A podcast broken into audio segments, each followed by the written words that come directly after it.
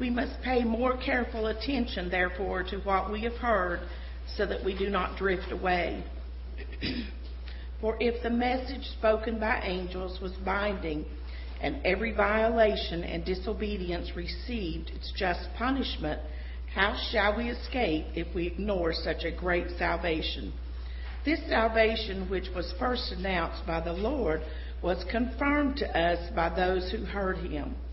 God also testified to it by signs, wonders, and various miracles and gifts of the Holy Spirit distributed according to his will. Thanks, Frank. Good morning. Anybody else ready for global warming to kick in? Welcome to First Christian. We're glad you're here.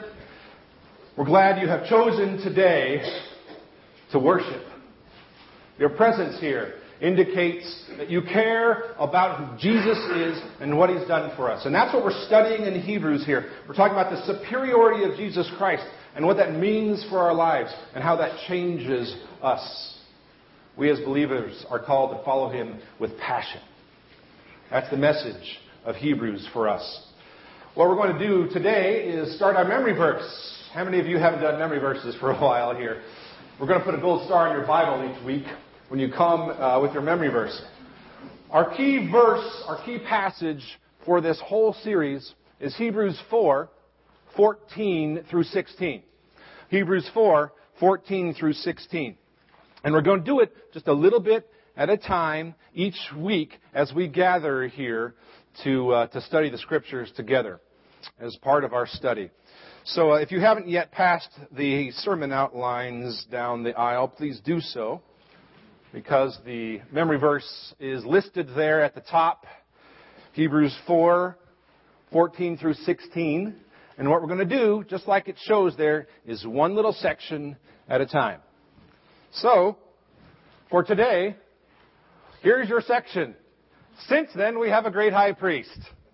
Pretty much all of us can do that at this point. So let's go ahead and repeat that phrase a few times together. Here we go. First time. Since then we have a great high priest. Well done. Let's do it again. Since then we have a great high priest. Third time. Since then we have a great high priest. Good job, you're Bible scholars. Let's go ahead and pray as we get into our passage today. Lord, we do have a great high priest. You have come to do what we could not for us. And so we want to live our lives with full confidence that we can draw near, assured of the salvation that you've brought for us. We want to live our lives this side of heaven with confidence and boldness because we can trust you. And so we ask that you would lead us in that vein today, that we would have ears that hear, that we would pay close attention to the message that you have brought to us. And we ask that your Holy Spirits would guide us in our study. In the name of Jesus Christ, we pray. Amen.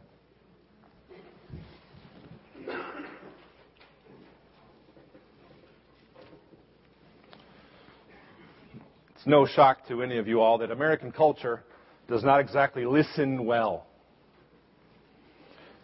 We are a culture that talks a lot. If any of you have ever done any traveling around the world, you probably know that Americans are known as loud, bossy, and boisterous. Many of us preachers, present company not exactly excluded, are probably guilty of being talkers more than listeners. We could all probably stand to do a little less talking and a little more listening in our lives. There's a funny story told about Franklin Roosevelt. When President Roosevelt was in office, like all of the presidents, he endured these long receiving lines of people coming by, doing the political niceties kind of thing. Oh, yes, you know, shaking hands, painted on smiley face, dressed to the nines for the formal occasion. And uh, President Roosevelt complained that in those receiving lines, no, really, no one really paid attention to what was actually being said. No one was really listening in those receiving lines. So one day, President Roosevelt, during a uh, formal reception, decided to try a little experiment uh, to see if anybody was actually listening. And so, to each person who passed down the line and shook his hand, he murmured, I'm not wearing any underwear. and shook their hands as they went by. With smiles painted on their faces, guest after guest passed by, shook his hand, and said things like, That's marvelous. Keep up the good work. We're proud of you. It was not until the end of the line, almost to the very end of the line, when the ambassador from Bolivia came by, who actually listened and was a little surprised and probably a lot confused. And the ambassador leaned over after President Roosevelt said that and said, Me neither.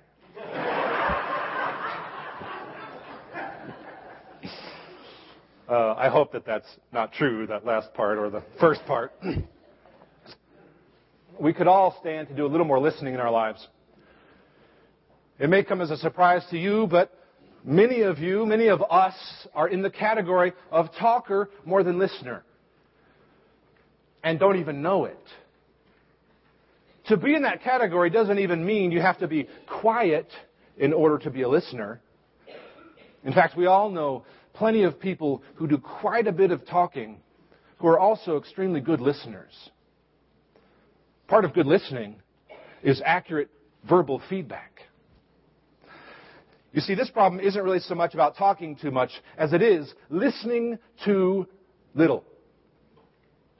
And it's a real problem for us when it happens in our relationship with God. Many of us do a lot of talking, but not a lot of listening when it comes to our relationship with God. Many of us are not exactly paying close attention.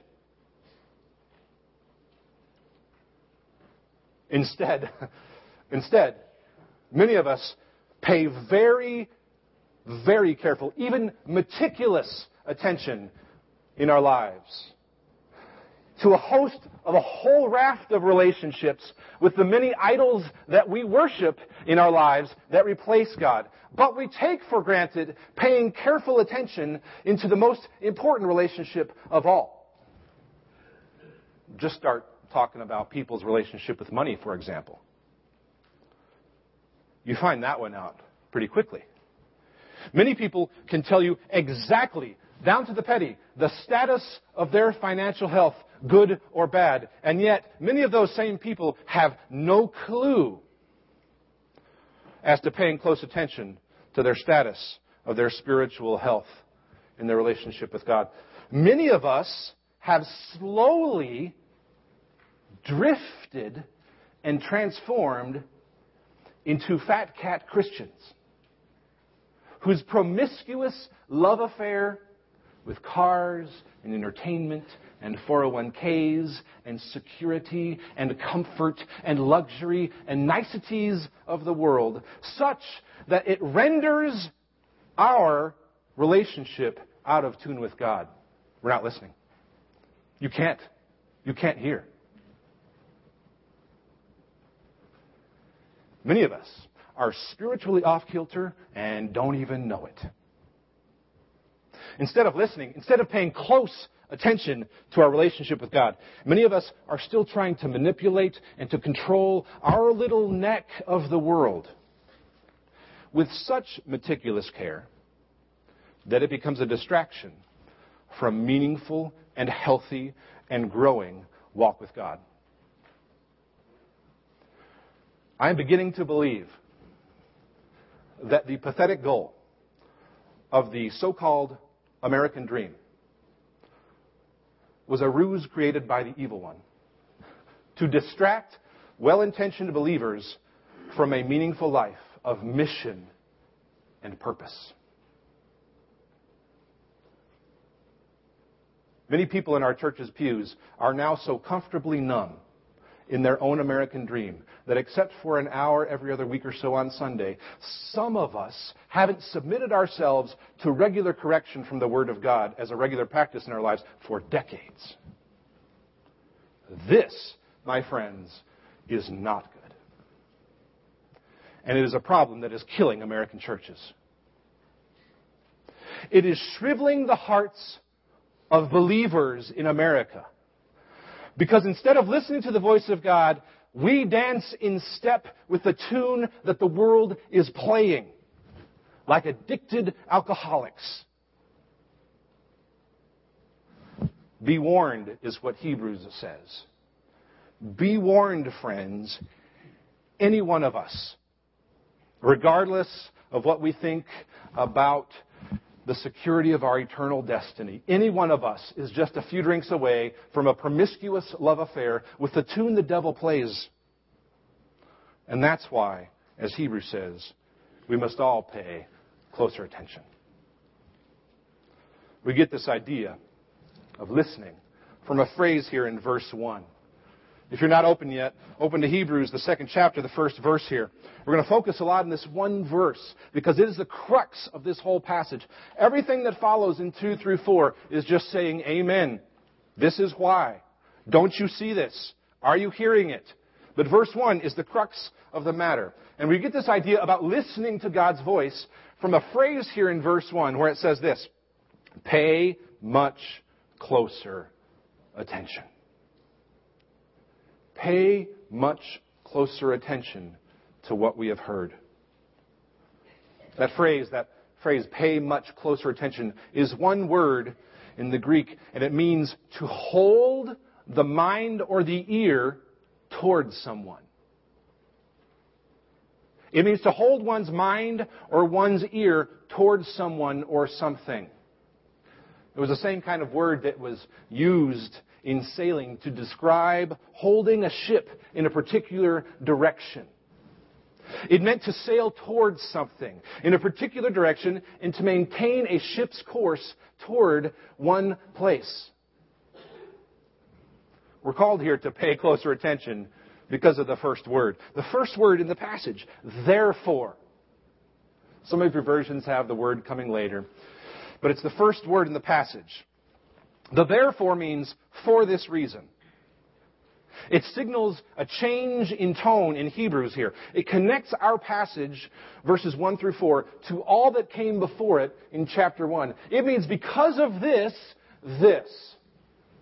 Because this salvation that we have is so great, verse 3, pay closer attention. If you were here the last two weeks, Hebrews is saying, because Jesus is superior and the full revelation of God in chapter 1, then pay much closer attention. The author is warning us to make sure we've heard him correctly. Notice that the author directs his warning to the whole community. He uses the word we. Therefore, we, all of us, must pay closer attention. It's easy to name the ways in which we as individuals don't pay close attention. But put a bunch of individuals together, and I don't care what church you're going to, we all have to be paying close attention. It's like he is saying, Did you catch what I said? Are you hearing what I told you about Jesus? Does it make any difference? Look again at our thesis statement here. Pay much closer attention. It means concentrating to a greater extent than we have been. It means paying closer attention to a greater extent than we have been, regardless of where you are now or where you've been. I don't care how long you've, you've claimed Christ. Every one of us can pay closer attention. Matthew uses this phrase, pay much closer attention, and he uses it as a term of strong warning. If you want to look these up later, he uses it as a term of strong warning in 6.1 in Matthew, 7.15, 10.17, and 16.6. I'll say those again. In Matthew, it's 6.1, 7.15, 10:17 and 16:6 for those of you taking notes. This passage here is the first of five different warning passages in the whole book of Hebrews. For those of you who have been reading each week in Hebrews, you'll note that, that we get this doctrinal stuff and, and he tells us about who Jesus is and he talks about theology. And then all of a sudden, the, the, the author changes tone and warns the people. This is the first of those five warnings. Verse 1 again, the middle of the verse. Therefore, we must pay much closer attention to what we have heard. The object of our attention is what we've heard. The content and the substance of this message is defined in the following verses as the message of salvation. Simple as that. It's the gospel message that we have seen and that we have heard in the person and the work of Jesus. So again, we're back to chapter 1. Verse 2 says, He has spoken to us by His Son. Think about that. The God of the universe, with all power, has spoken to us, frail, feeble, weak sinners. God, let me, let me, let me repeat that. God has spoken to us. We know this is true, as Hebrews says, because the Son of God came and spoke it. And the Son of God is not some middle class hippie Jesus who wears a dress and says, funny, pithy Zen statements about life. He is God. And he speaks as God. Chapter 1 says, He upholds the entire universe by the word of His power. It says He's the radiance of the glory of God and the exact imprint of His nature. Jesus has the capacity to snap us all like a little matchstick if He wanted. And yet,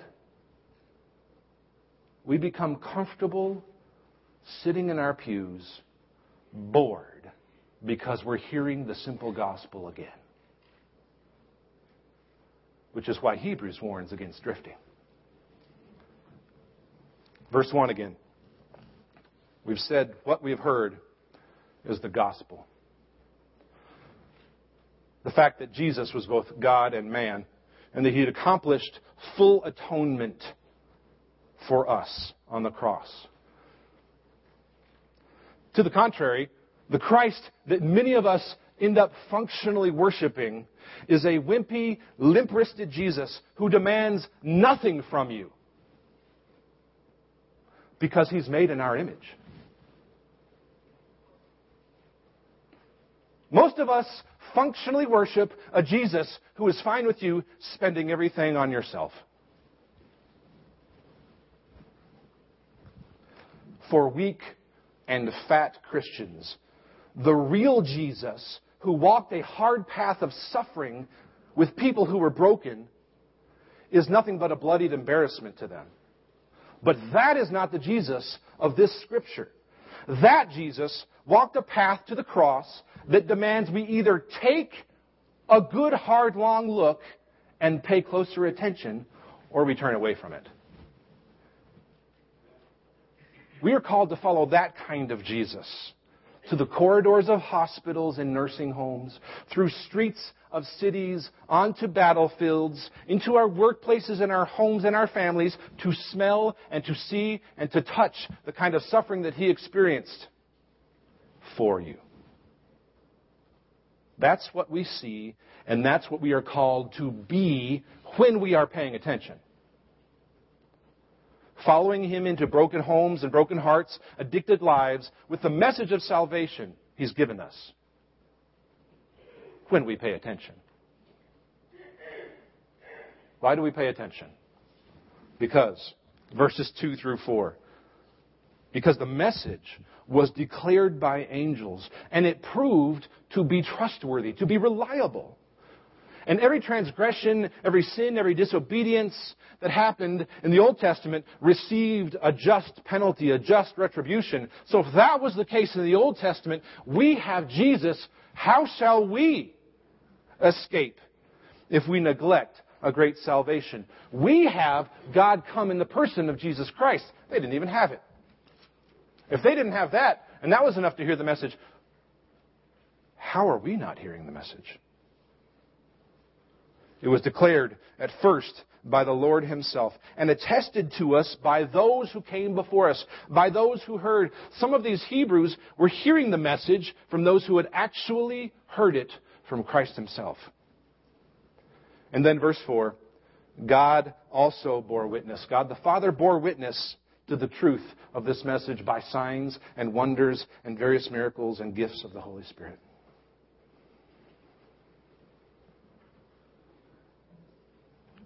Hebrews is kind of saying here, it's as close as the nose on your face.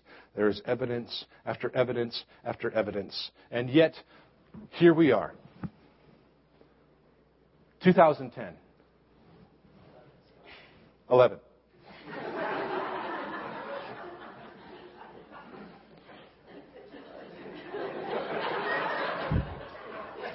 Speaking of paying attention. Here we are, 2011. Thousands of years later, evidence after evidence, people who have come before. And we have people who drift like crazy. Think about that. We have every advantage possible in our Christian life. And yet we drift You see, drifting is sort of like, in the Christian life, drifting is like the difference between sort of a golf shot and steering a ship. A ship. Many of us sort of treat our Christian lives like a, like a wicked slice in, in golf. As soon as you hit it, the trajectory is set as soon as you strike the ball. That's like our Christian life for some of us. You get baptized, you get saved, you pray a prayer, and, and then boom, it's over. You're safe. You're in. You're good maybe go worship Jesus, or at least the charade of worship, every once in a while, when it's convenient for me. Give a little tip here and there if the service is good, inspires me, I like the music. Keep up appearances. That Christian is like the wicked slice. Looks good at first, but eventually at the end it tails off into oblivion. Way off target. All golfers experience that, believe me. It looks good at first, but just give it time. It'll become a wicked slice if you're not careful. Many of us are like that in our Christian lives. We start well, we take a few practice swings, we get quiet and focused, and we're in the zone. Listening well for a time. At the beginning of our relationship with Jesus, when we're all sitting around a fire singing kumbaya and holding hands, and it's easy. But friends, life gets hard and it takes correction. It takes constant correction to keep the ship of our lives on course. The healthy follower of Christ is aware of this need and is always looking at the map of God's voice, always listening, looking through the compass to ensure that our lives are lining up with God's guidance, always listening for what He has to say. Healthy Christians have their hands on a ship's wheel. Open Bibles, hand to their ears, hearts humble and ready and eager to hear the message of salvation that continues to feed their souls. Why? Because they drift. Our lives are ships needing constant correction. You want to know who's drifting in our churches? You want to know who's drifting in the world? Young men are drifting. Young men are drifting, and we have become content to let them drift. Older men content to let them drift. Young men are prolong, prolonging their adolescence, refusing to grow up into men. They are staying in comfortable boyhood. One third of young men in their mid 20s and early 30s live with their parents, an increase of 100% in 20 years. The average age of the video game user in the United States is 35. Where are the men, the young men in our pews? Young men are drifting, and older men are content and drift away. Marriages are drifting. 25% of adults in America experience a divorce at least one time in their lifetime. And divorce rates among conservative Christians are shown to be higher than other faith groups. And we're content to let them drift. Drifting apart for a lack of a unified mission in their marriage and in their families. And do you know where they learned this lack of mission for their marriage? We're modeling it. In our homes and in our churches. We're modeling lack of mission. As if our homes, our kids, our marriages, our churches are directed at us. Churches are drifting. Drifting into churchianity where we follow patterns of behavior that are set by men instead of seeking first to listen to God. In most American churches today, most American churches today, we are far more worried about what someone may or may not say than what God thinks. And we are content to let that drift happen. We have raised pseudo leaders who lead based on fear of a people scared of what a few may or may not say, instead of earnestly praying and getting on their knees for direction from the Holy Spirit first. Our first question in church leadership is rarely, I wonder what God thinks. It is usually, I wonder what so and so is going to say. We've drifted. Drifted into patterns of listening to humans first, fearing mankind first, instead of paying close attention and listening carefully to the message of salvation that we end up betraying as something we don't really trust. We need men who fight drifting, who take up their cross, walk through fire, and say, Bring it on!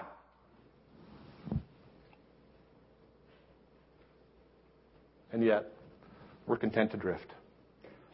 Drifting into haphazard, haphazard mediocrity.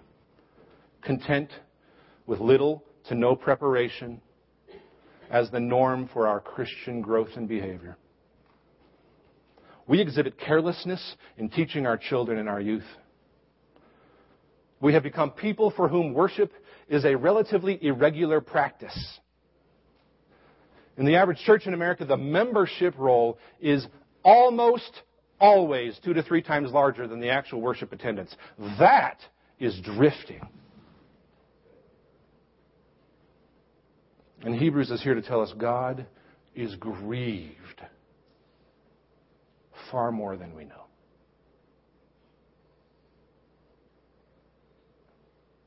Many of us have not been paying close enough attention to know. At First Christian, we want to take seriously the admonition to pay much closer attention to what we've heard. To the message of the gospel, the good news in our lives that feeds our souls. Because that message doesn't just deserve paying attention to it, it demands it. This is not a take it or leave it kind of matter. This is the most important thing that has ever happened in the history of the universe. And woe to us who are content with mediocre spiritual lives.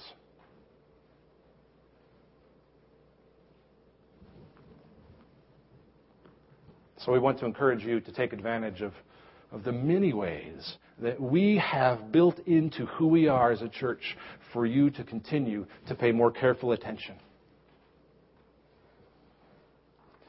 If you found that you're content with one hour a week of listening to somebody else listen to Scripture for you as your priest for you, then get your own nose into Scripture and into worship. Read through Hebrews once a week with us. Grab a Bible reading plan on one of our resource tables. If you're irregular, if you're irregular in worship, then become intentional about finding other ways and times to leave, to relax, to vacation. If you're disconnected with the body here and you're not cultivating relationships with others, then go to a Sunday school class. Join a growth group. If you're not serving, if you're not communicating the gospel in word and deed with your life, then ask about participating in one of our eight ministry teams who are responsible for helping you serve. Hebrews is here today to tell us the opposite. The opposite of drifting is being so thoroughly consumed with Jesus Christ that everything else is what drifts. It's following with total abandon and heartfelt passion to see the glory of God made known in Jesus. Can that be said about your faith in the Lord? That you're following with abandon, with a heartfelt passion to see the glory of God made known in Jesus Christ. Can that be said of your faith? Let's pray.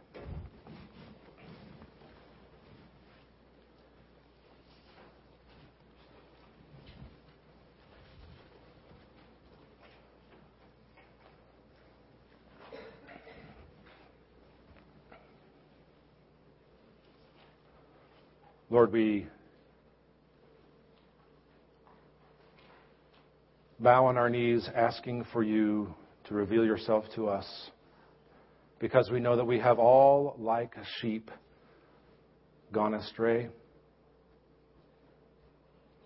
And so we ask, Father, that your Holy Spirit would fill those places in our lives where we've drifted, that we would refocus, recenter, that we would reengage with who you are and what you're doing in the world and what you're doing in the lives of these people in this congregation.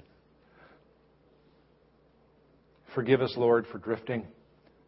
Forgive us for keeping our eyes on things that are of infinitely unimportant things that keep us from you.